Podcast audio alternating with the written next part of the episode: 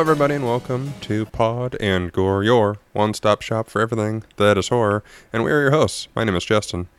And my name is Brandon. Welcome to the show. Hello. Hi. Hi. Good afternoon, sir. Good afternoon. Good afternoon to you as t- well. What is this, like 90, episode number 94? And I think that's the first time I've mimicked your open to try to throw you off. I'm a pro. I Still trying to find ways to keep, still trying to find ways to keep it fresh. I know. I appreciate it. Of course. It's, uh, yeah, it is good to be here. It's my pick, which is always uh, fun and exciting. I don't just sit here going, yeah, uh huh, yeah, uh huh. It's Yeah, your turn to do that. yeah, yeah, I'm, and, that, and that's the thing is I'm actually looking forward. Like I'm not gonna lie to you, I hadn't Okay. seen this movie. I hadn't seen this movie before recording. Um, I regret it.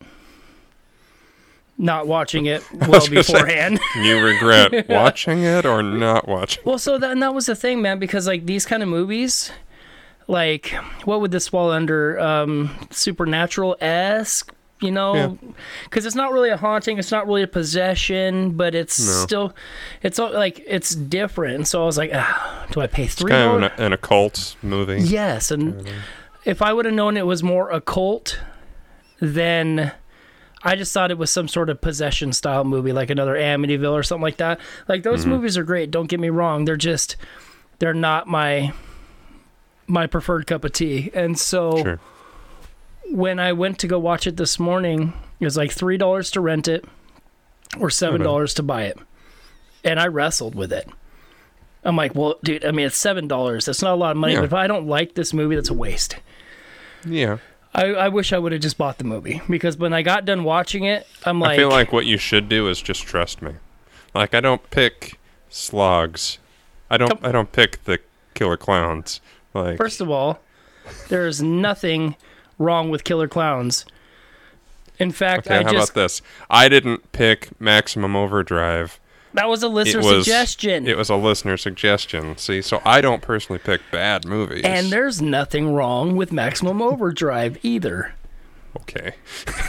I wish there was a sequel. Yeah, me I- too. So I'd I make you find all cover the copies and burn it. No, I mean, it's as good as a it's as good as a Stephen King movie could be when coked out of his mm-hmm. mind. Like I get it, but Yeah. It's rough. I don't know. But But, anyway. the- but this this whole trope that you're putting out here, like all I do is drop gems. Like, come on now.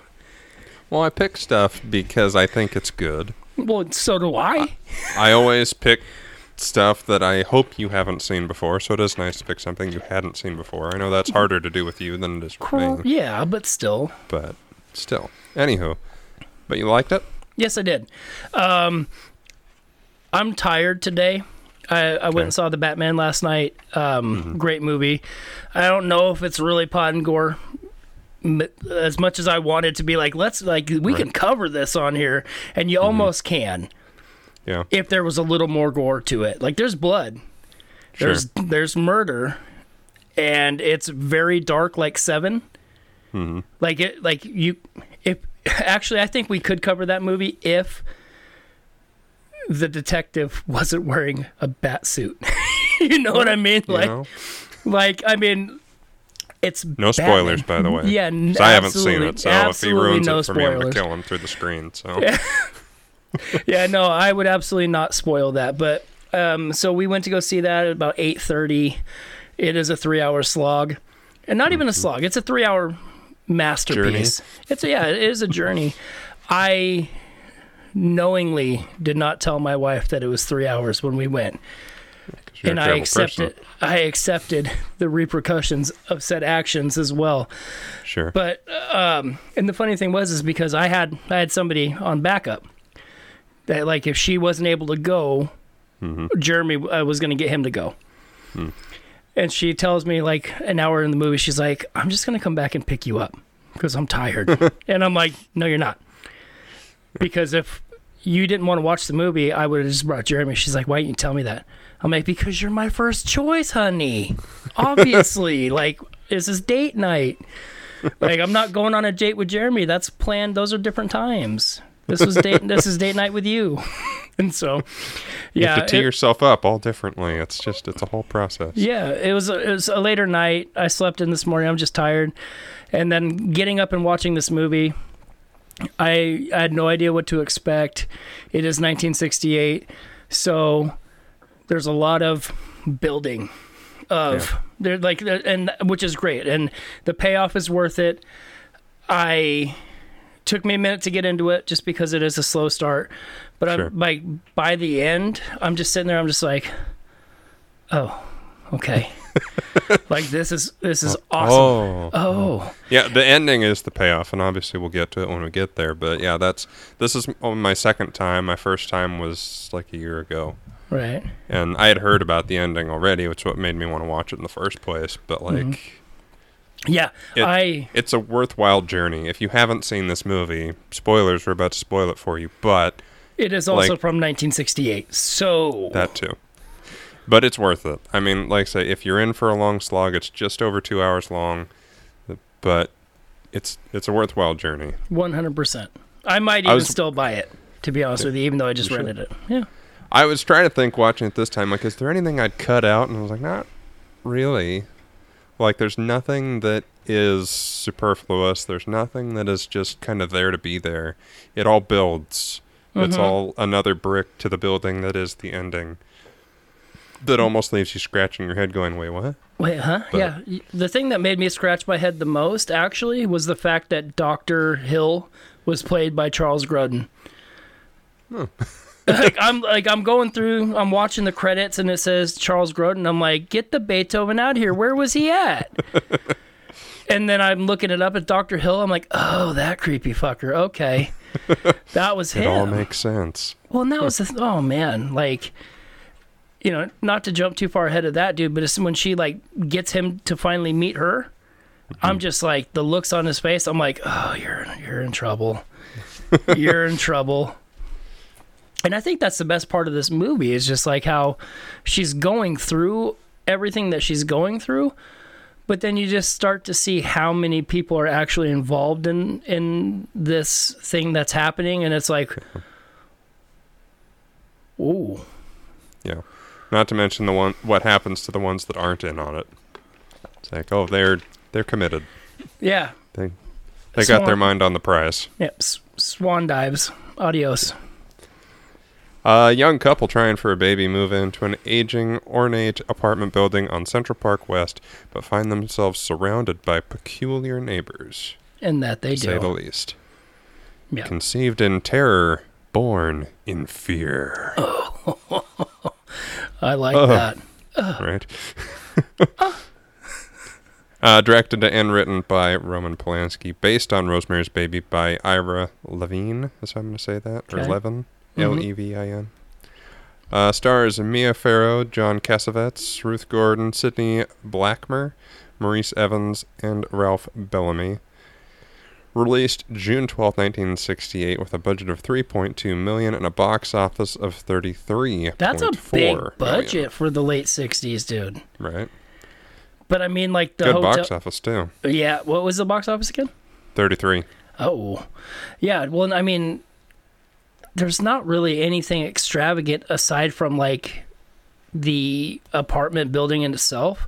Like that Yeah. was like, I'm It's like a nice these are building. I'm like Well, these it's are not a nice building, but Yeah. Oh has some man. nice rooms. Yeah. Yeah, dude. Oh, okay. Yeah. Sorry, I'm I'm thinking I'm like No, all the cool stuff I'm thinking about. I'm like, oh yeah, that's at the end. We're not there yet. Okay. Oh yeah, I remember that. Oh, that's at the end too.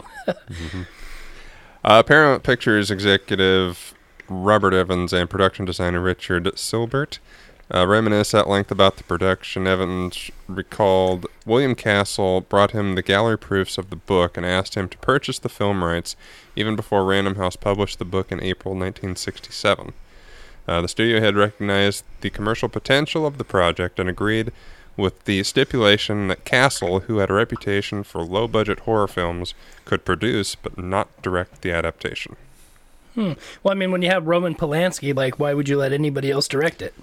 Right.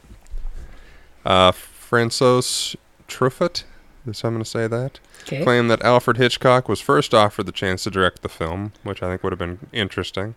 That seems Hitchcockian, especially the ending. Well, I also think but that see I mean like time period in itself like I I'm trying to picture like if this would have been directed by Hitchcock, you know what I mean? Like really kind of like birds psycho esque, like whatever.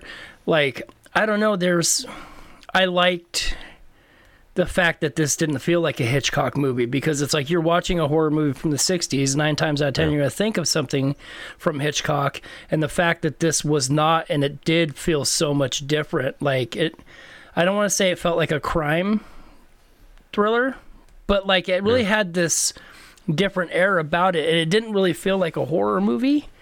Yeah. But Well, and that's know- I, I think what lends with this is that for a lot of it, you don't know whether she's right or not. They really kind of play with is she just, you know, going through pregnancy hormones? Is she just, is it all in her head? And I think Hitchcock would have let that. He would have teed us off a bit too much. Like, there's no way that Bates is not the killer in Psycho. yeah, Like, I, you I, can just kind of tell. I I'm gonna I I'm gonna tip my hand here a little bit. So not knowing what was going on in this movie, and then when they start talking about the Tannis root and all that kind of stuff, I looked up because I'm like I didn't know Tannis root was not real and it was made up for the movie. But I'm like, well, and that's what I'm saying. Like I looked it up and it's like it doesn't exist. But then it's talking about witches, and I'm like, ah, this is a witch movie. Okay, sick She screwed herself a little bit. again. Yeah. I, As I gotta stop looking stuff up. As per usual. Yeah, maybe after. Yeah. Wait till after. uh, but Hitchcock declined. Evans admired Polanski's European films and hoped he could convince him to make his American debut with Rosemary's Baby. He knew the director was a ski buff who was anxious to make a film uh, with the sport as its basis, so he sent him the script for Downhill Racer along with the galleys for Rosemary's Baby. Hmm. Polanski read the latter book nonstop through the night and called Evans the following morning to tell him he thought Rosemary's Baby was the more interesting project and would like the opportunity to write as well as direct it. Oh wow. So he did a bait and switch. He's like, I know you want to do this, so here's this thing, but just in case you're bored, here's something else you could like Right. that's much better. Oh yeah, dude. Oh, It's clever. it really is. I like that. Uh, after negotiations, Paramount agreed to hire Polanski for the project with a tentative budget of 1.9 million, uh, 150,000 of which would go to Polanski. Oh, not a bad chunk of change. Yeah. Uh, Polanski completed the 272-page screenplay, which is pretty fucking big for a screenplay, yeah, uh, it is. for the film in approximately three weeks. Polanski closely uh, molded, modeled it on the original novel and incorporated large sections of the novel's dialogue and details, with much of it being lifted directly from the source text, which is pretty fucking cool. that is super cool. It kind of made like I don't read a lot of books like ever, but I it, need. To, I would love to. I love reading. I love. I. I just. right. I. I. It's. It's last. I'd rather play a video game and then I'll watch a Mm-hmm. movie, then I'll watch a TV show, and then I'll read a book. I don't. Yeah. Like. Like I'm sitting here watching this movie. I'm like. I really would like to be playing like Lost Ark right now or something. You know what I mean? Like- I have to for work, so it's I- just a thing. I thought about happen. like just throwing up the movie on the side here and just kind of watching it while I was gaming. I'm like, no, we're not doing that. We're gonna pay attention. I'm glad I did. I'm glad you stuck with it too. Oh yeah, Yeah, I have a ton of books where it's like when I retire and I have more time and energy, mm-hmm. in theory, in theory, read the fucking books. yeah. Well, that's what I'm saying. Like my like I'm I'm pushing 40. Um, I don't want to work until I'm 65. So I'm doing a lot of does? strideful things now. To I would like to be retired 15 years. 16 years, 17 years, whatever. Like I would like to, you know, mid 50s. I think that'd be fine. If I Yeah, can get my health turned nice. around, oh, that'd be great, dude. I could do all sorts of shit. My Get daughter a will be good five years out of you. We're on episode like 736. It's like, well, still not retired, even though we talked about this back in 2022. He'll send the crapper, but you know, let's talk about Friday the 13th again. Yeah. Let's take it back to 1980. Please, no. Uh, casting for Rosemary's Baby began in the summer of 67 in Los Angeles, California. Polanski originally envisioned Rosemary as a robust, full figured girl next door type and wanted Tuesday Weld for his own. Uh, or his own fiancee Sharon Tate to play the role. Obviously, that didn't work out. Uh, no, it didn't. Once upon Uh, a time di- in Hollywood. It's a great movie. It is. But and obviously, this is long before you know that happened. Yes. but still, not too much longer. Sixty-seven. I don't know dates, so I don't know when that actually happened. But I uh, I don't remember. I don't remember either. additionally, Jane Fonda, Patty Duke, and Goldie Hawn were considered for the part. So that's interesting. Um, I don't, like any of those choices. I don't either because of the fact that I don't know. Goldie Hawn's too quirky. This Yeah. movie, uh, the um, the Tate murders was in August of 1969. So about So, two yeah. years shy. Yeah. Uh, Mia Farrow with a supporting role in Guns at Batasi in 1964 and the yet unreleased A Dandy in Aspic from 1968. As her only feature film credits had an unproven box office track record, however, she had gained wider notice with her role as Allison MacKenzie in the popular television series Peyton Place and her unexpected marriage to noted singer Frank Sinatra. Hmm. Despite her uh, waif-like appearance, Polanski agreed to cast her. I don't know what that means, but that's Uh, what I think it had said. like she like like super thin and frail. Hmm. Like she was tiny. That makes sense. That works though. Like it really fits. I don't like you were saying earlier. I don't think someone who was so much more bombastic Mhm. would have been believable to put up with all the shit that she puts up with in this movie. Yeah, she's very she's um she's really like prototypical um 50s Timid 60s and meek and- obedient subservient wife who listens to the husband every No matter how big a peckerhead he is all the time. exactly and it's like and the yeah, I have a note that, on that later. oh yeah uh when she cuz like when she's going through it she does look super just like she's wasting away like she's you know Mm-hmm. obviously dying slowly like Yeah. this this thing is killing her but like when like at the peak of that it reminds me she looked was it the s- like the son of chucky I never saw that one. i didn't see I stopped either. after the first one. Did you? Well, I mean, the first ones weren't so bad, but like how when she, because she looked so wasted away and her eyes were sunken and all that mm-hmm. kind of shit. Like that's what it reminded me of. Um, let me see if I can find it in here because Uh, yeah, like that's what I like. I that's what almost I saw. exactly. That's really creepy. That's what I I saw when I was watching the movie, and I'm just like, oh my god. yeah, that's enough. Except for red. I mean, aside from the red hair, like poor Mia if it was- Farrow. Especially when she did like the sprightly haircut. I remember looking something Mm-hmm. up about that. You'll probably have it in your notes about Sinatra was not super stoked about that. Yeah. Uh, Jack Nicholson was considered briefly for the role of Guy Woodhouse before Polanski suggested John Cassavetes, whom he had met in London. In casting the film's secondary actors, Polanski drew sketches of what he imagined the characters would look like, which were then used by Paramount casting directors to match with potential actors, which is weird. I love Jack Nicholson, but I'm I'm glad that he was not cast for this because know, I don't know, like he's I- too much of a presence. Yeah, like Th- This guy kind of fades into the background as the does. wacky neighbors take over, and that's kind of the point. Yeah, like and this guy like a lot of times where like especially like later on when he won't look at her, she's like, "Why won't you look at me?" And he's like, "I'm looking at you just fine." Like he like I don't see Jack Nicholson like sinking into that background like noise level like he's he's too yeah 100% too much of a, a presence to fade off like that Uh, principal photography for Rosemary's Baby began on August 21st, 1967, in New York, where location shooting commenced. By September 1967, the shoot had relocated to California's Paramount Studios in Hollywood, where interior sets of the Bramford Apartments had been constructed on sound stages. Hmm. Yeah.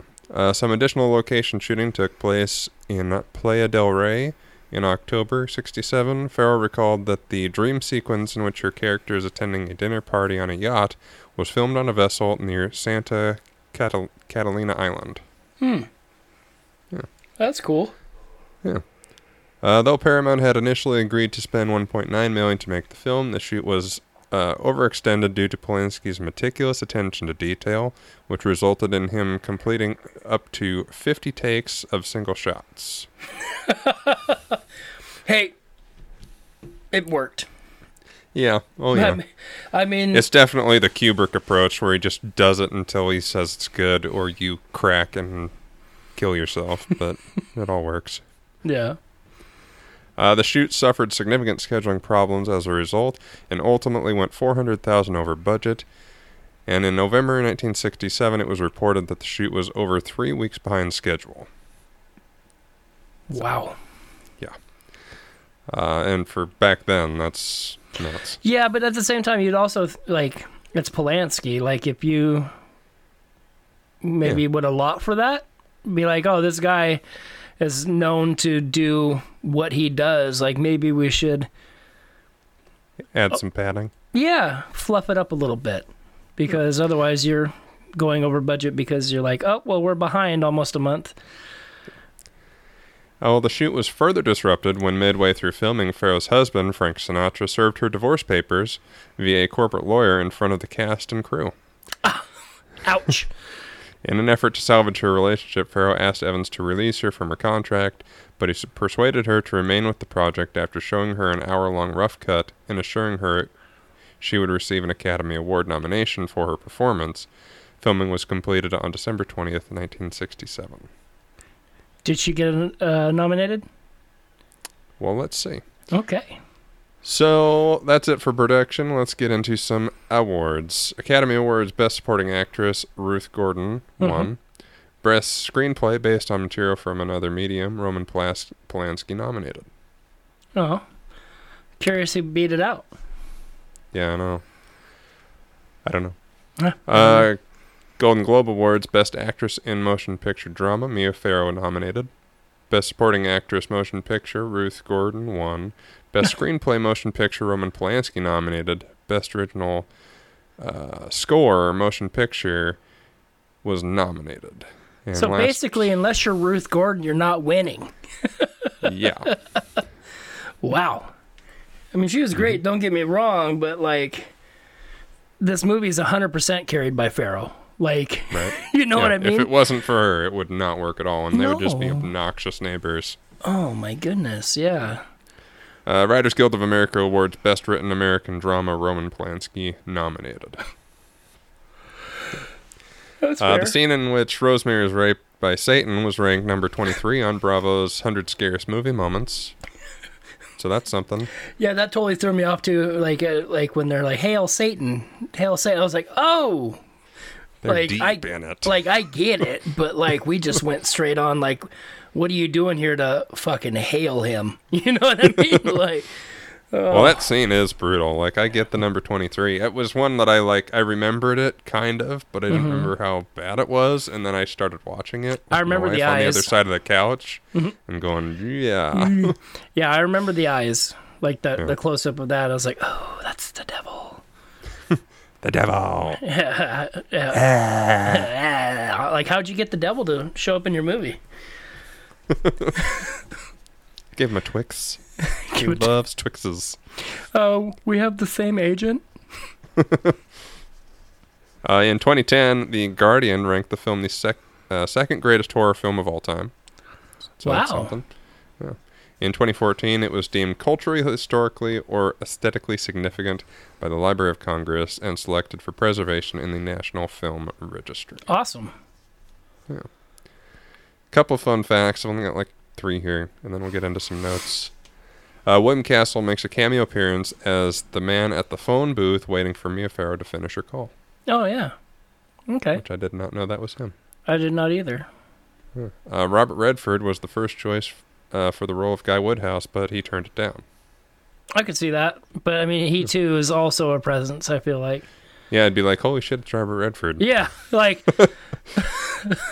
exactly that. Yeah.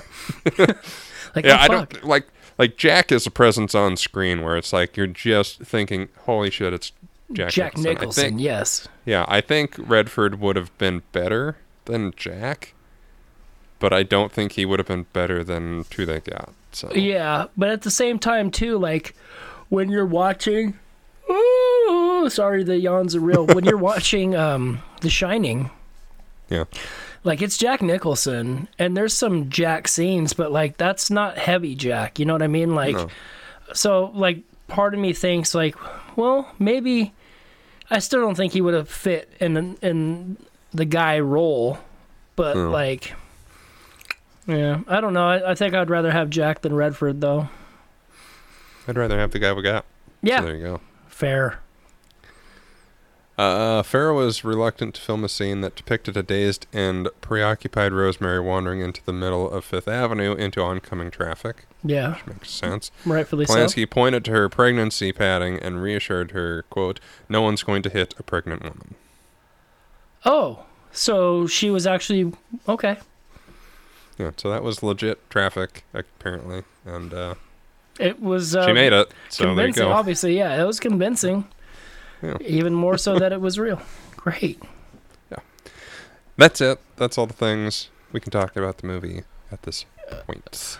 Oh right. So yeah, dude. Not. I'm not gonna lie to you. Like with the fact of this. I think it's great like, that you're not going to lie to me. That makes me feel closer to you. uh, Like uh, bond. back up here a little bit. So it almost took me out of the movie because even though the, the intro like is like this creepy eerie Mhm. kind of playfully creepy you know because it feels Yeah. like it could jump into like some sort of 80s rom-com but it still had like sure. but it Or has also a super corny, like supernatural movie. Yeah, but it's like at the same time, yeah, like I it took that music. I was just like, oh, this is what I'm in for. Awesome. yeah, It fits. I mean, and they play it again at the end, and it's like, okay, At like the I get it. end, It's it's kind of Tim Burton-y, creepy, chanty Mm-hmm. kind of move, music. Yeah, kind of like a poppy version, like poppy, like Candyman intro. Yeah. You know, like poppy's not But the word I want to use, but yeah. Speaking Well, of thing that- Candyman, I'm still fucking super jacked about that guy. Like, giddy Well, why don't you giddy. Tell the folks. guys right after it happened it was like what fucking 11.30 last night 10 o- like 12 o'clock it was Probably. late Yeah. it was late i was scrolling through the twitters and i've liked tony todd's posts or retweet like a retweeted like all that shit in the past several times Hmm. i don't know what was different last night but i got to follow fucking candyman the legend tony todd follows me on twitter and i mean he That's follows wonderful. a lot of people it's not anything Sure. but at the same time You're I'm being fucking- followed by the Candyman. yes i'm fucking elated still like i now you just need to post more and more stuff about the show. Yeah. right. Yeah. Be like, unfollow. Great. Jeremy, look what you did. One of my favorites no longer follows me on the Twitters because of your pushing of stuff. But yeah, the music. mentioned like, Jeremy, not me. the what? You said Jeremy and not me, so you can be mad at Jeremy all Did I you say want. Jeremy? Yeah. But we're going to stick with that. So you're going to be mad at Jeremy. All right. I'm bad. I'm while mad I both. tell you to plug Pod and Gore. I don't know why I said Jeremy, but yeah, I'm mad at both of you. That's fine. How's that fun? no, but as the long music, as he's part of it. the music kind of took me out. I'm not gonna lie, but to bring Really? it back around at the end, it fit more because it's like, oh, I know what this movie was now, and the music fits. So when I go to watch it a second time, Mhm. like I'm not gonna hear the music the same. You know, like does that make sense? Yeah. Like, Yeah, I mean, it really. It, if it's your first time, it tees you up for something super creepy, but most of the movie doesn't really feel that way. uh, But I think it helps because it gets you into that mindset, so everything does feel a little off and peculiar. mhm. But this movie is much better a second time. Like this time, I noticed a note because they move into this apartment and it, someone else was living there, and she was in a coma and died.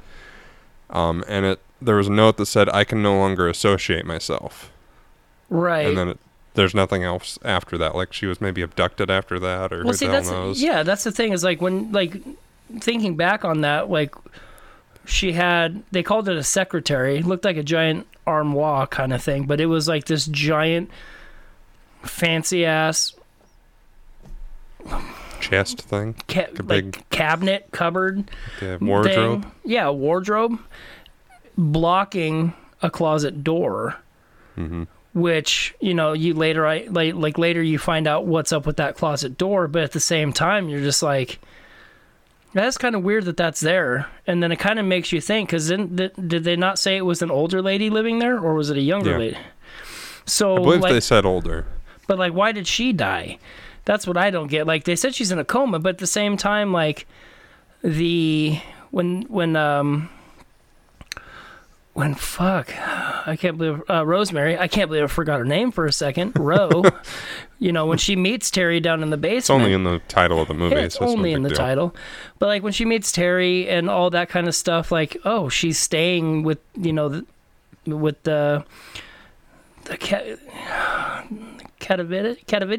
Like what's their last I name? The, the older couple, yeah. Minnie and Roman.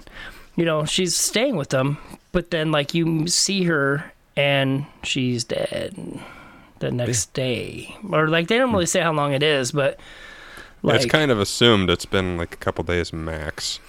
Yeah, but it's like uh, I don't know, man. I'm I'm trying to like wrap my head around it because it it almost seems like it's this elaborate plot to find a person who's a suitable suitor or host, and I like okay, so the like people seem to go into a coma and die when either they find out too much or they uncover something. Like the same thing happened with a uh, Hutch later. Yeah. Like mm-hmm. there's a lot of mysterious things that aren't necessarily explained, Yeah. which is great. I think it adds to like the mystery of it. But like why did she have to die? Like did she like I don't know if I'm jumping in too far ahead of your notes here No, this is pretty much where I'm at. but like when they find her on the sidewalk and you know she's got that necklace with the tannis root in there which i love how that you know progresses through the story and you know how like it, it jumps way into it but like later on at the office when she's like oh you know i like that smell like, oh, I'm glad you don't have that on. You don't have to smell it because, mm-hmm. you know, you smell the same as the doctor. And she's like, oh, fuck.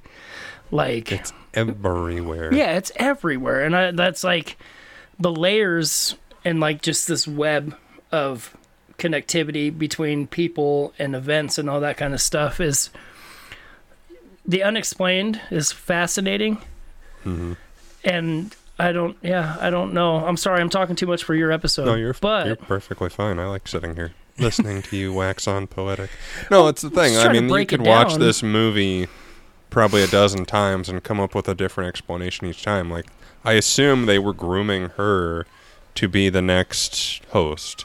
right. And did she find out what was coming and say, "Fuck this noise" and out Jump the out. window?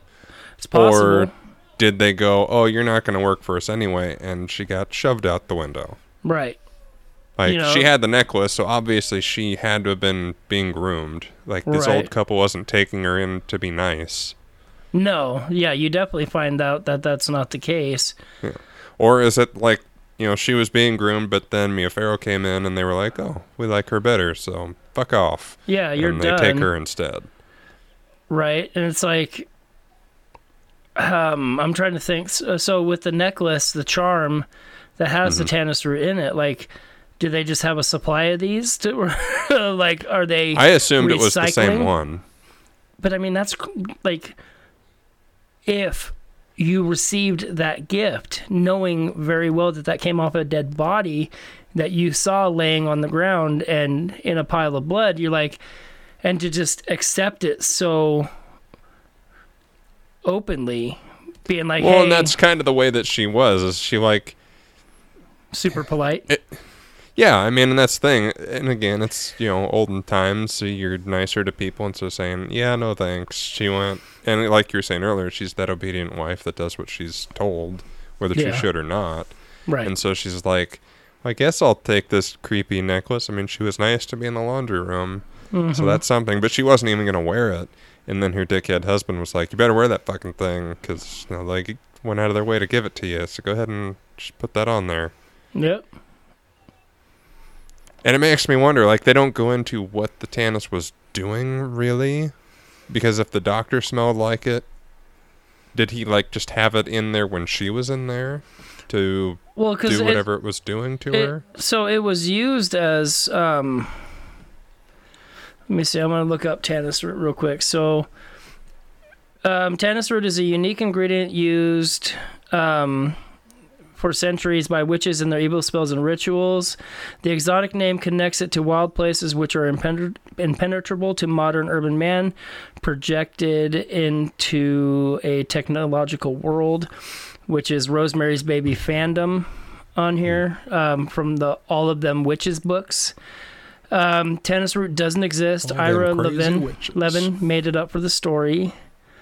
Um, so, however, is normally spelled Tanis with one N and not with two N's. Show activity is never fully explained, just hinted at throughout the course of the movie. It is a fictional. s- It is a fictional something only devil worshipper types, witches, and anything related to black magic use in their concoction recipes or for good luck. So it's almost like a rabbit's foot, but a root. Mm. You know, like it seems to be.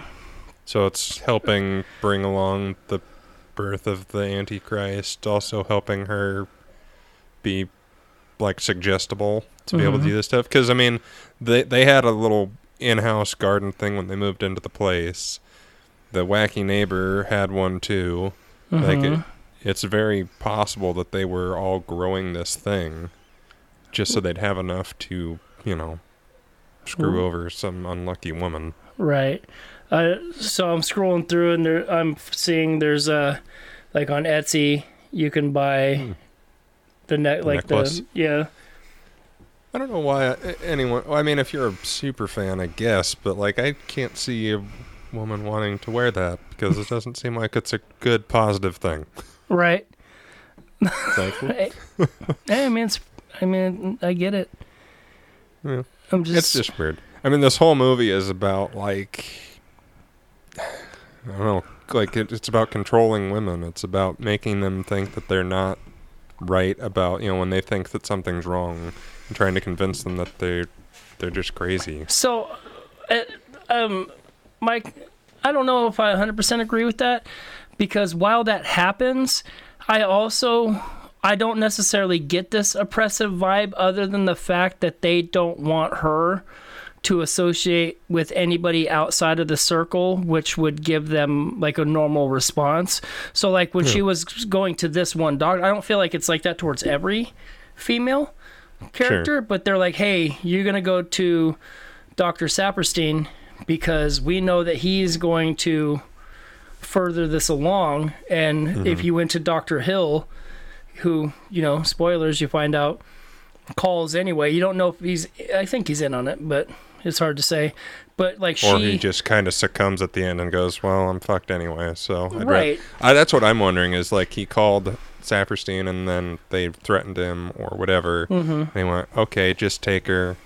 I'm not going to risk my neck for this chick." when he gets up, like when they're in the when they're at his office and he gets up, and she's like, he the way he looks at her is just it, there's a devious look, like he he knows.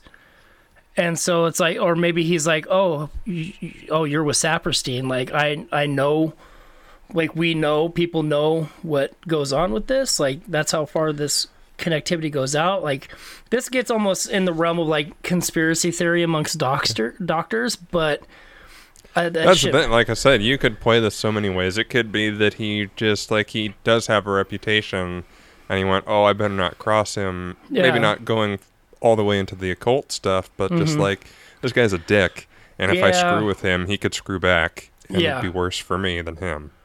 Right. I know. And the funny Right. thing about that is too, because it's like everybody, like especially Guy, when he's like, he's like, uh, you better not go to that other doctor because you might, you know, either hurt Sapirstein's feelings or like you're not being considerate. And she's like, what the fuck Yeah. do you mean considerate? Like I'm the one in pain here. Yeah.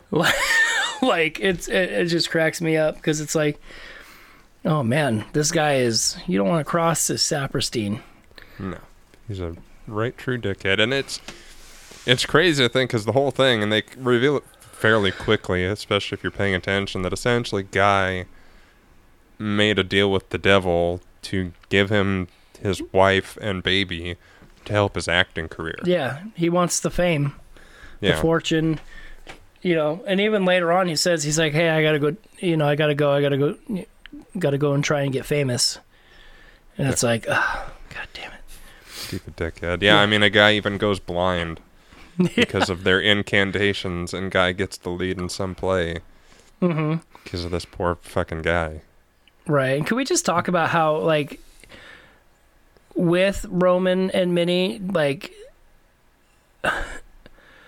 she refers to Minnie like because like whenever she's talking about them to other people, sh you know, she's just like, oh, she's just super nosy. Yeah. And then like even the weird thing and too, and it's like you, I don't know if it's because like you don't really know when guy kind of falls into line because Mm-hmm. it doesn't seem like it was like that from the start because he was no, was but I would think it was pretty close. I think what happened was that first meeting when they were in the living room together alone. He was like feeding him sweet nothings and promising him to be able to help him. And Yeah, then he- when he goes over the next night, he's like, "Okay, so here's the deal." I want to hear more things. Yeah. Yeah. That's and that's fair. And then he sells him on it, and then it's from then on. Mm-hmm. Okay, I could agree with that. But I just like they really are the the nosy, obnoxious neighbors, Mm-hmm. and like I don't know many women that would be that trusting to be like, yeah, hey, I'll I'll I'll drink the stuff that you're specifically drink bringing over, like Right? you know here, you're making in your house and telling me it's good for me, but yeah, like you know. here, eat this mousse, here, drink this fucking what looks like sour cream and chives blended into milk. Like it doesn't look good. It's like an No. like herb milk. I'm like, no, please no. But- yeah. But yeah, I love how uh, the, they do the obnoxious nosy neighbor thing well. Oh yeah, definitely. I mean, they definitely sell it, and it's like in a different movie, they would just be the wacky, obnoxious neighbors that you're complaining about all the time. Abner, they're leaving the house again. But in this, of- they're just of the horrifying and disturbing. That Yeah. guy is just super creepy. He is charismatic as Yeah. all get out. He is, and in a good way, but also by the time, by the end, when you see why, it's like, oh shit, like this Mhm. guy's like the leader of this cult. Yeah, yeah, Adrian Marcato. Yeah, Yeah, and whack so like that shit's great because even towards the end, like when they're like, "Oh, hey, this guy's dying. They're gonna leave. He's gonna go travel a little bit before it's all done," and then they're Mm-hmm. gone, and then you know, big reveal. You're like, "Oh, that's devious. hmm That's devious." Um, it's clever. I mean, it's just like convince him that you're out of town, and then he's just still burrowing in the shadows, doing his horrid Doing his thing. nonsense. yeah, I I really loved it. Kind it made me worthwhile putting it into my notes when Guy comes home, or well, I guess when Rosemary comes home and there's just a shit ton of flowers all over the place, yeah. like more than any one should buy it one single time. Well, and that was it. Like when that happened, like I was like, "Oh God." Fucking Minnie, Minnie got into the apartment and just left a bunch of flowers and excuse me my hiccups there. I'm like, oh my god, that's so much, that's Yeah. so much. And then he's just standing there, holding a smaller More. amount. And I'm just like, God, you douche. Right?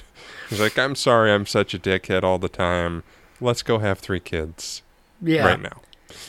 Well, and that was the thing. This will make it all better. It Uh, will. Me being such a jerk all the time is let's have three kids so they can preoccupy you and I can go fuck off. Right. Well, and that was the thing too. Like when they first got that apartment and they're sitting on the ground, like they're sitting in the living room, and there's no furniture. They're eating what looks to be like their dinner is like on like a cutting board that's sitting mm-hmm. on the ground. Like, and she's like, "Let's make love." And then they just start to take their clothes off. I'm like, "That's great and all," but I'm like, one, that's hardwood floor. That's cold. And hard, so it's kind of painful. Yeah. Well, I mean, We're in worse shape than they are, though. Yeah, so let's keep but- that in mind too. I was gonna say, you know, a hardwood floor has never stopped me in the past. Fair. But like at the same time, like yeah, I just the first thing that popped into my head is being older. I'm just like, oh, that's cold. that's gonna be cold. See, I thought about my knees. Like that. that hurt my knees. Oh man, yeah, We're too old. Yeah, It's sad. Yeah, and that it's super creepy. So she is forced down, like you were talking about earlier, this chalky tasting chocolate mousse that I, it looked pretty good. it looked like alright. if it wasn't poisoned, I would eat it. I thought I'm not gonna lie to you. The first thing that came in my that I thought was that it had like I was like, oh my god. I knew like it didn't. I knew it wasn't what it w- looked like it was, but I thought that there was like body parts in it for some reason, dude. Like the first thing I was like, oh man, she made that's gross. We're getting a little too Texas Chainsaw. I know, I know, which has been That was so last week. Yeah, that was last week, but dude, that episode is crushing it. Good. we actually two people voted on the poll that on uh, through Spotify. Yeah. It was 50-50. One person liked it, the other one didn't. it's like I did. That's pretty much. I was talking to someone at work, and she was saying how much she hated it, and it's just like I was kind of trying to defend it, but I was like, just go listen to the episode because I'll make better points than I will right now. But Yeah, I liked it. Like it's not. It hasn't changed my life, and I haven't really thought about it since. But right. it's fun. Like I know I'd, I'd watch it again. I'll probably buy it Yeah, if it leaves Netflix. I mean, dude, it, it's been it's only been up for like what almost two weeks, and it's already Mm. almost at triple dig. Wow. That's what I said, and so that's why I'm I'm like kind of like it. right. I'm like, let's go. Thank you. Let's get that Oh, average shit. listener count back up. I'm kidding. More than two. More than two. We Oh. can do ah. this. Thank you, Shane, and other random listener. Woo, woo, woo. yeah, so the they eat, eat the mousse. She doesn't like it. Guy forces her to eat it anyway, out of you know, just shaming her. Like, she went to this trouble of made this fucking dessert that she's forcing down our throats. Like I would never do that. I go, well, if you don't like it, throw it out. Like I don't. yeah. Like I like it, so I'm gonna eat it. If you don't like it, that I don't was the fucking thing, Care. like, It's Like he's like, all right, ability. she brings it in. This is the bad one. This is the good one. Yeah, Because he eats some too, and he doesn't get all loopy. The thing Mm-hmm. yeah. I that, guarantee that's the way it was. I think the thing that bugs me the most about that scene is the way that he knows that it's drugged and that it will do that, but then Mm-hmm. he's like, "Oh, you you just drink too much." You know the it's Well, the I mean, the- like- cocktails, like, and I get the, rationale of it, but Yeah. I'm at the same time, I'm like, dude, you know that it's drugged. Like, why are you gonna like? I was like, that just that rubbed me the wrong way because it's like, oh, you're just an alcoholic. But then again, like, I like to drink, so I get a lot of shit for drinking. Sure. And so I'm like, fuck you. That's not the case here. Don't shame me. Right. I felt like I had to You're in defend a safe her place, Brandon. honor. It's okay. Well, no. Well, I mean, the the fact is, he's a douchebag anyway. Because this was the deal. Like Mm-hmm. he was already starting to get fame. The guy went blind so he could get the part. He's starting to, you know, go up in the world. It seems like he's making more money. He's buying the fancy shirt and whatever that shit. And it's like, okay, now it's time for your part of the deal. Because then she gets dizzy, passes out, and then we get to the worst part of the movie. Worst being most creepy and cringe Mhm. is essentially the rape scene. the Satan see a- rape. yeah. yeah. It's Well- fucking bru- like I remembered it being brutal, and I was telling my wife like, "There's one part that is bad. Yeah, and you're not gonna like The rest this. is fine." She Well- wasn't paying attention, so it worked out. But Right. Well, and that's that's the thing. It's like you know what's happening, and it's a the act in itself is brutal, but Mm-hmm. you don't really. Vi- thankfully, thankfully, visually, you don't see. They're like, I mean, there's a little bit of nudity because they're painting and all that kind of stuff like that. Mm. But like, I'm glad that it was more of an implied scene than actually visual. Well, that, I mean, that's the beauty of, I mean, someone like Polanski, for one, who's not just going to be like, here it is, Yeah. but also it's the dick. 60s, and so there's metal. but it's also the 60s, and like, there are certain things you're just not going to be able to do yeah. without them going, uh, you Mm. can't release that in theaters, thanks. Yeah, but that's uh, another thing. The thing that I didn't like either, besides you know just the husband being douchey, was like the next morning she's like, "Oh, I was, I was out of it," and he's like, "Yeah, it was kind of like it was kind of like a like a really cool necrophile thing."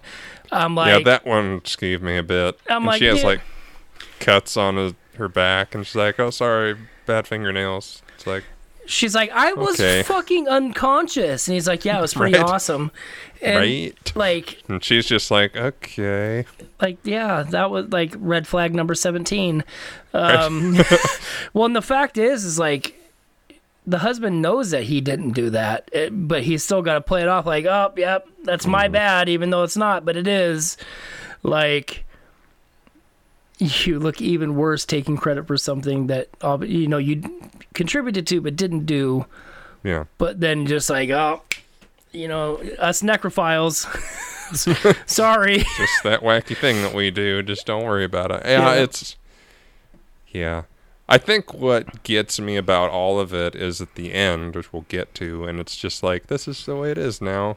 mm-hmm Like I, that's the only part I I hang up on because the entire movie is essentially, like I was saying earlier, like she's being kind of repressed, put in her place, being used by this cult to have this devil baby, yeah and the husband's going along because he's getting something out of it, which is fame and fortune. Yep, he's getting At the, the expense the of her. from it. Yep.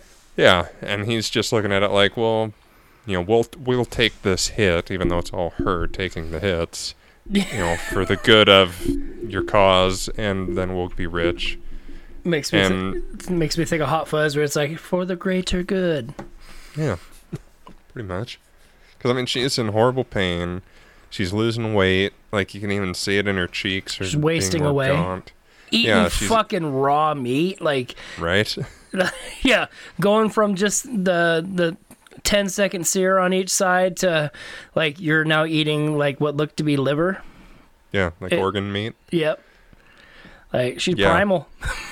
Yeah, like it's getting super brutal, and the baby's wanting blood, and it's just. I'm wondering horrid. if that. I'm wondering if if this is kind of the start of that trope because that's not the first time where I've seen a movie where a woman was pregnant with some sort of demonic force or whatever, and I want to say resulted or resorted to eating was having to eat like raw meat, bloody meat, shit like that. I don't remember what it's from, but I'm wondering if this Wouldn't is surprise me. yeah. I mean, this was 67, 68, or whatever it was. Mm-hmm. Like, I could totally see this being a precursor to all of that and sending or setting those trends. yeah.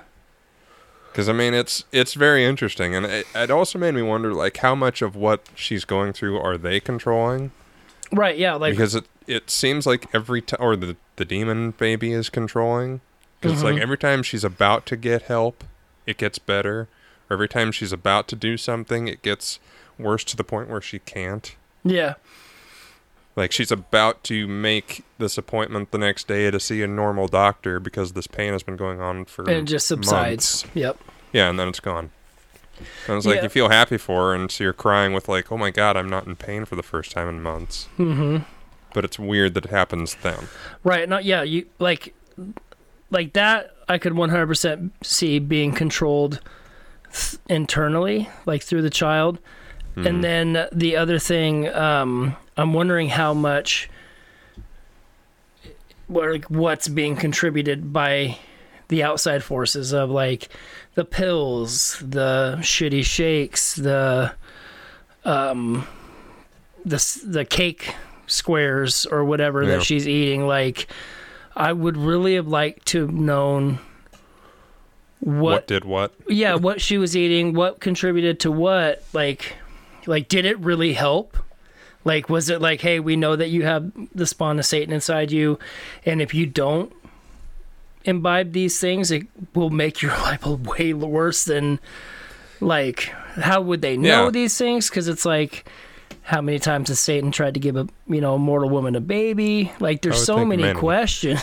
Yeah. like well, with- that yeah, I mean that's fair. I mean, obviously this is at least the second time they've tried it in this movie because they had what's her face, you know, swan dive out the window. But yeah, it's like I'd assume Satan's been trying to do this for thousands of years or however long they say Satan's been around. And yeah, it's like okay, is what they're giving her helping the baby grow and you know, quote unquote live? Mhm. Is it making it so that uh, Rosemary's body doesn't just burst into flame one day because she has a fucking demon in her gut? Like, Yeah. I- I- I It's all it, um, It's it's, all uh, all sorts of curiosities. That we'll Um, never know about unless we do deep dives.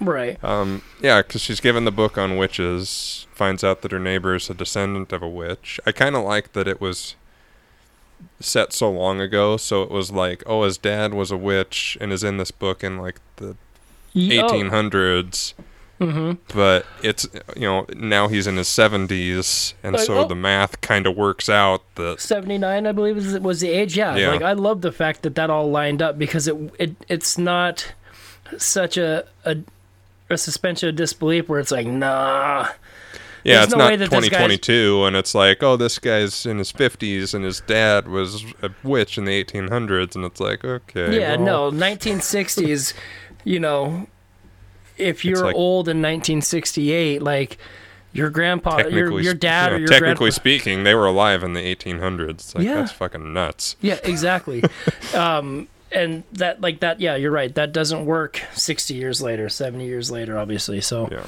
yeah it's a nice touch Yeah. um obviously we talked about the necklace and she goes to the doctor has the same same, smell. That was a I nice I love that she tip. had the forethought to drop the necklace into the sewer drain. That was Mhm. a nice touch. And she's getting more books after her husband throws it away because it was riling her up. Yeah, like The give book me the was- book. He talked to her like I talk to my daughter when it's time to go to bed. I'm like, give me the book. No, It's time to go to bed. it's time to go to bed. No more ice cream. That's enough. Okay. No. yeah, and it's just brutality after brutality. I mean, she goes to try and get help from Dr. Hill, who then turns her in, like we were talking about earlier. I thought that he was gonna gas her, like when he turned on the air conditioner. I was like, oh, that's Hmm. gonna put her to sleep, and she's gonna get fucking abducted. She's gonna wake up and somebody, you know, in some bed, tied down. That's not how it played out, but like It's that's possible though. I mean, you look at even um later after she has the kid, she's in that room and the lady's like, "Hey, don't turn off the air conditioner. People are dying in this heat." Oh shit. Which is, would be true. Mm-hmm. You know. So I mean, she could just be, you know, I think it was they were harvesting the milk out of her to keep the baby Yeah, right. you know, Because when she goes to put the nutrients and shit. spoon into it, and she's like, "No, don't do that," and she's Yeah. like, "Why? It's you're, what are you gonna do with it? Throw it out? Then it doesn't matter." Oh yeah, but we're like, but like, were they trying to put her to sleep so they could try to milk her when she's asleep, or like, what the fuck? Like, how are you getting the milk out? Like, because if i I'm a- think it would be more keep her subdued. It Yeah. was like because she heard the baby crying that one night, which perked her up and made her go, "Wait, I just had a baby. I haven't seen my baby. Where's my fucking baby?" Well, yeah, because she called them out and said you guys are liars. Like right Yeah. when they came back and said the baby didn't make it, Mm-hmm. and she's like, "The fuck it didn't." like I was there. like I, I, know that you guys are wanting to either keep my baby, sacrifice my baby, something along or those lines. things. Yes, like I, you're not getting the baby. It was clever. I mean, I, that's what I'm thinking. It's like it was their intention to like just keep her neutralized for as long as possible. The only hole in that theory is that they kind of like left her alone to be able to wander upon them Right. When they were meeting. Yeah. And so, and that was like, you know, she knows something's going on. She hasn't been taking the medications that they were giving her. She was hiding them in the bed, which I thought was That's cool. probably what would have kept her knocked out. yeah. the pills she was not supposed taking. to take yeah i do like it when she um when she goes into the closet pulls the god awful amount of towels off the shelves and then opens the door and you get the inside approach to their living room like which you saw before because like it wasn't the first time she had been in there. So like when everybody's standing gathered around in there and like there's that little half circle bar and all the stuff like you start to recognize some of the the other accents to it. Like the like earlier in the movie she mentioned that there was no uh pictures on the walls because they had taken them all down and you could tell that they were taken down because of like the like the The dust shadow. yeah, the dust shadow. Basically. Um, but then when she goes in there the second time and all the art's up, and she's looking, I'm like, oh, that fucking church is on fire. There's some witches here. There's a you know a giant portrait of um, Marcato on the um, over the mantle, and it's just like it's creepy. Yeah. I mean, I think There's the creepy. lovely painting of Satan. The- I didn't. Oh, I didn't. I didn't catch the the Satan painting.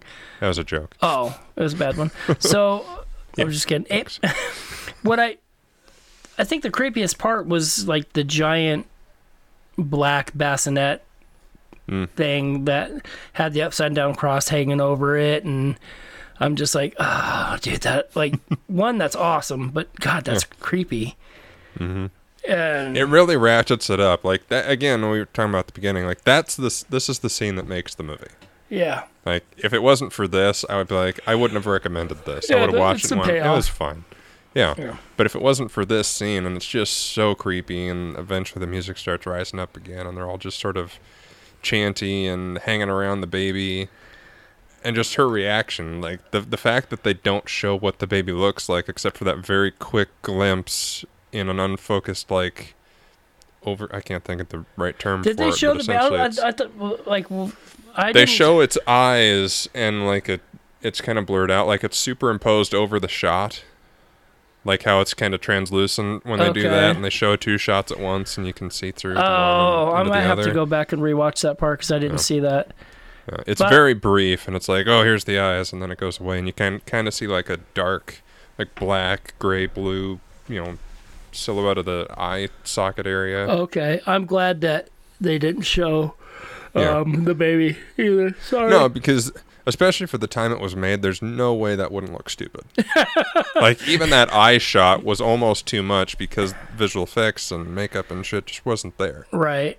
Like unless you're George Lucas making a Star Wars, like you don't have the people there to make that one shot Right. not look stupid. Yeah, dude. I think the the the part that I like the most about the scene as well is when um, Laura Louise or whatever was rocking the bass. Like she's rocking it, but she's way too fast. Like any Yeah. par- like any normal person's like, yeah, that's too fast. And as a parent, I'm like, oh my god, what are you doing? and then like I like the fact that he was like like um, Roman was like, stop, let you know, let Rosemary do it. And she's like, "What do you know? Keep her away." And it's like, "No, let Rosemary do it." And she's like, uh, "You're trying to get me to be a mother." hmm And I'm like, "Yeah, it's fucking brilliant. Yeah, it I, is. I loved it."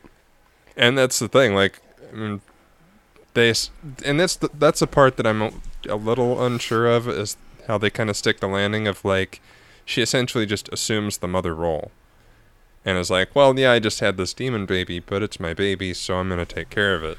And it's like they could, I, I don't know how else it could have ended, but it makes me go like, okay, so is she just one of them now, and she's going to say, well, it's all, all the shit they did to me's done now, so I guess I'll just do this then. I mean, but at the same time, because like what she said, like, sh- you know, she's like, "I'm gonna protect this baby and all sorts." Like, I, I think it's before she realizes, obviously, it's the son of Satan, but like, you know, she has that love for that, and us being men not able to birth. Like, my wife all the time talks about that connection with my daughter, you know, before and after she was born, like mm-hmm. that is something that I could never experience. So like I don't get that, but like I don't think that that is something you can just turn off.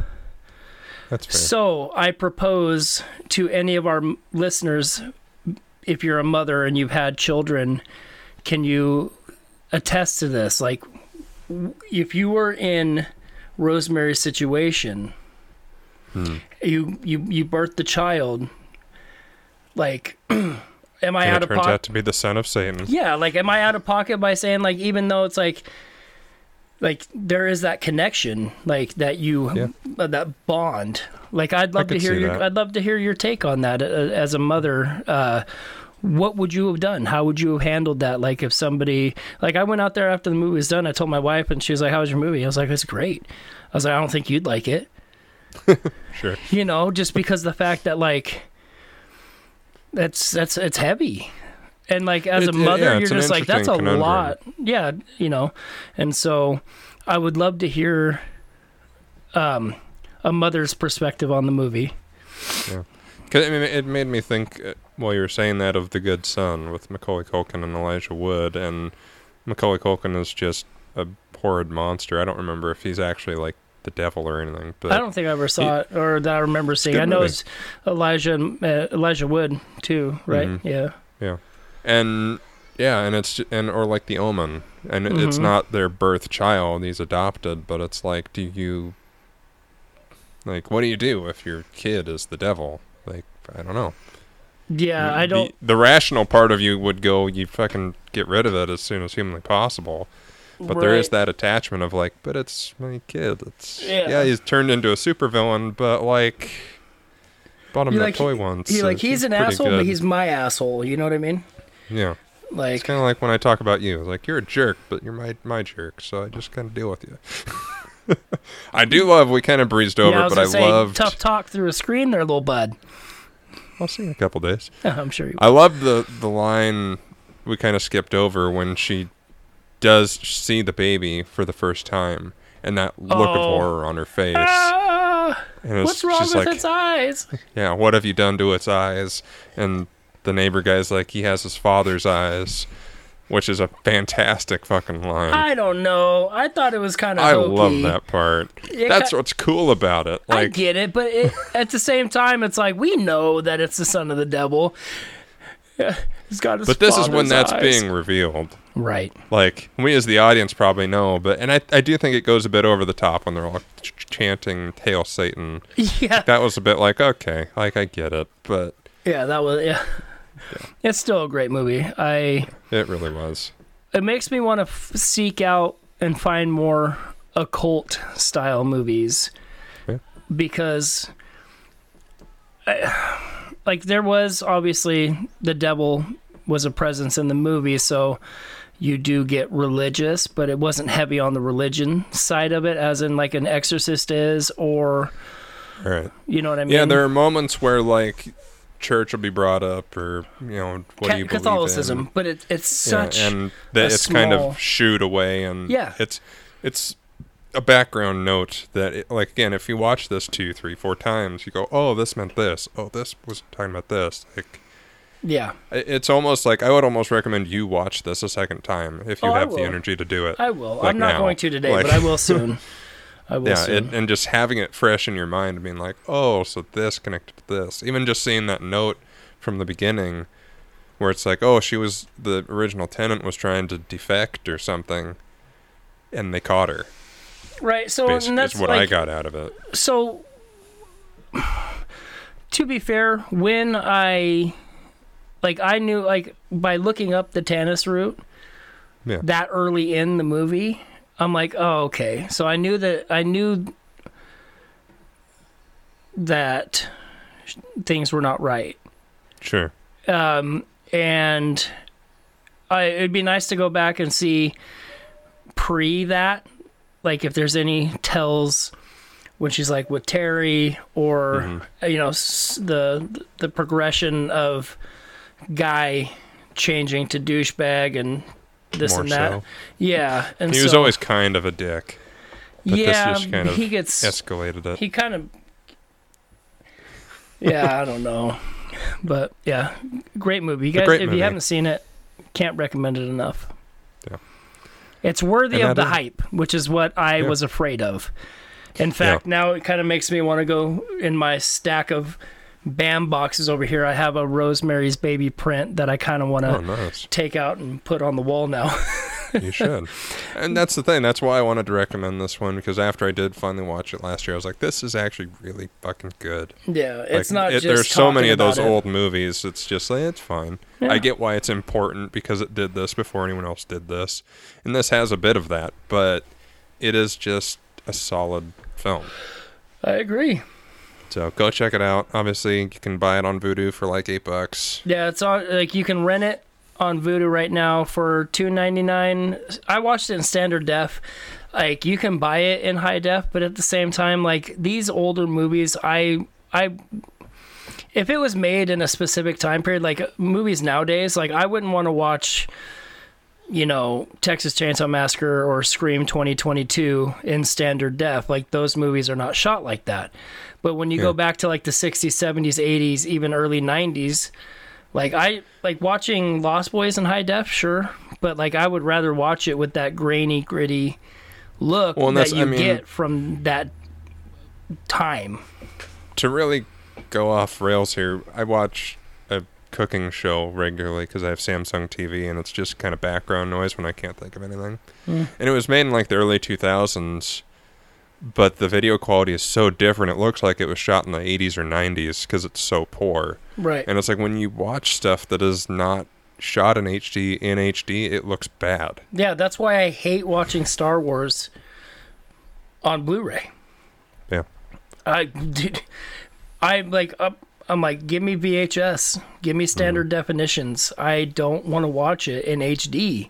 And like Yeah. when like they like obviously this is not a Star Wars podcast, but talking like I don't like watching like when they went in and added shit to the movies. They're like, oh hey, the technology wasn't here. We Guess wanted what? It's still not. what?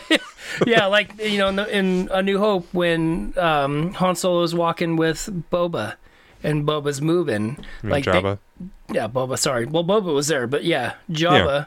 Like we get, he's a giant slug, in that he can move, yeah. but we don't need to see him move. He don't have to walk. You don't have to step on his tail, and it, oh, like Yeah, that was fucking dumb. I, I like.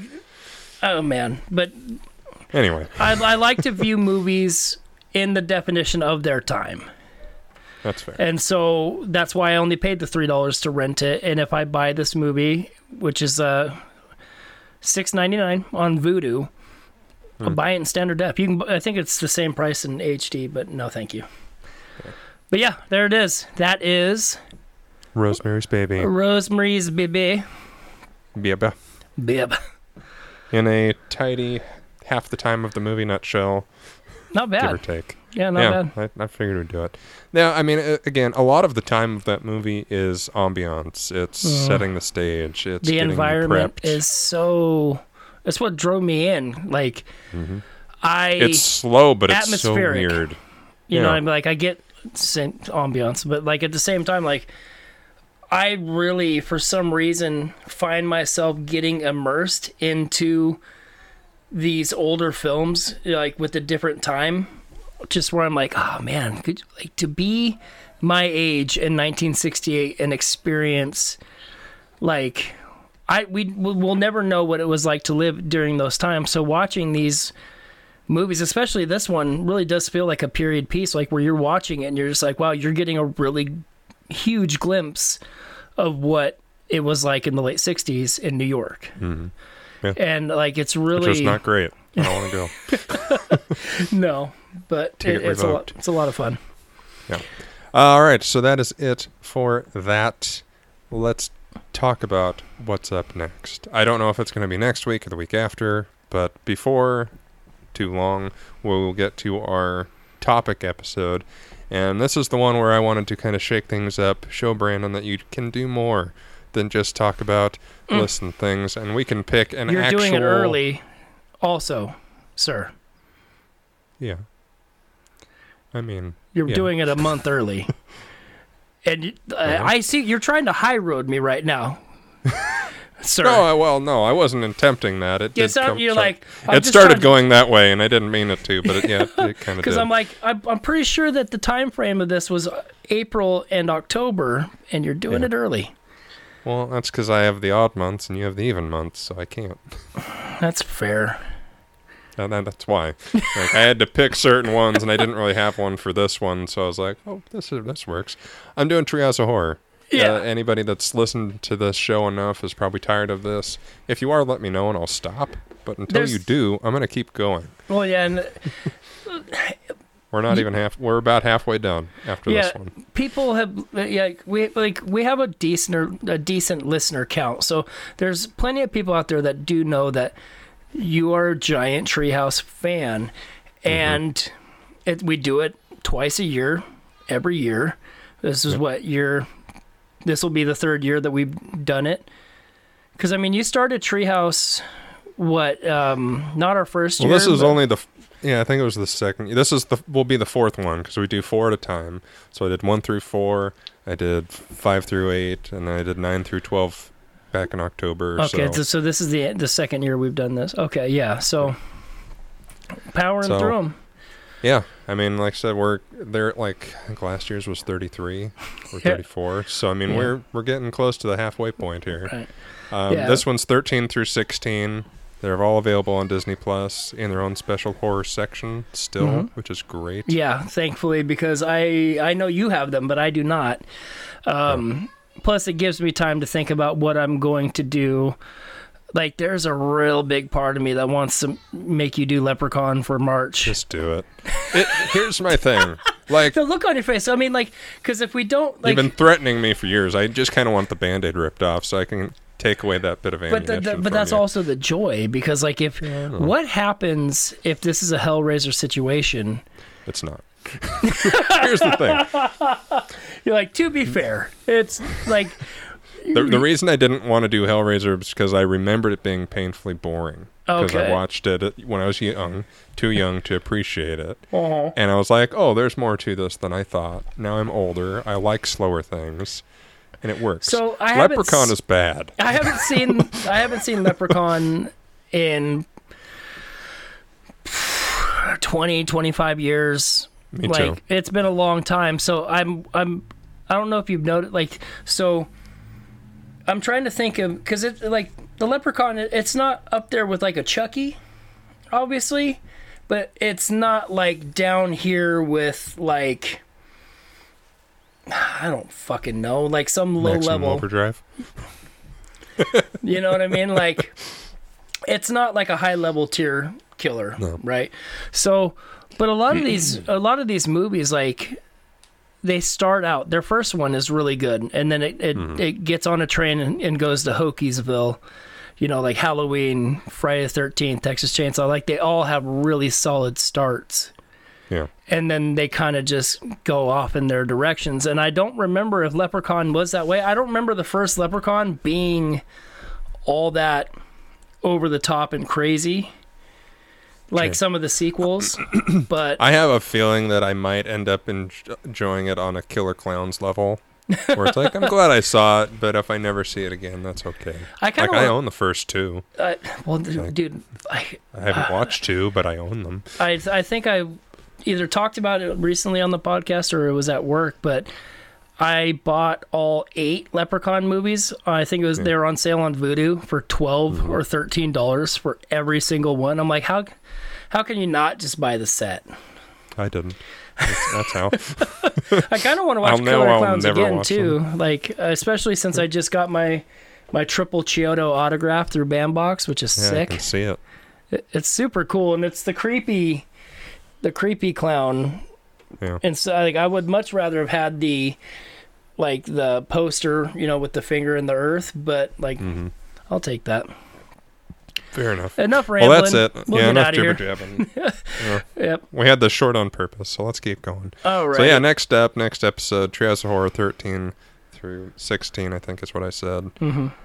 Go watch those in prep. There's some good ones in there. We're getting close to the bad ones. Like I might end up skipping a couple because there's some that are shitty, but we'll see how it goes. We'll see what happens. Alrighty. Well, until then, you can find us on all the social medias. There is no shortages of ways to reach out to us. let us know your thoughts, opinions, concerns. Make sure you like, rate, review, share with a friend. Do all the things. Help the, sh- uh, show continue to grow and reach new audiences and potential heights.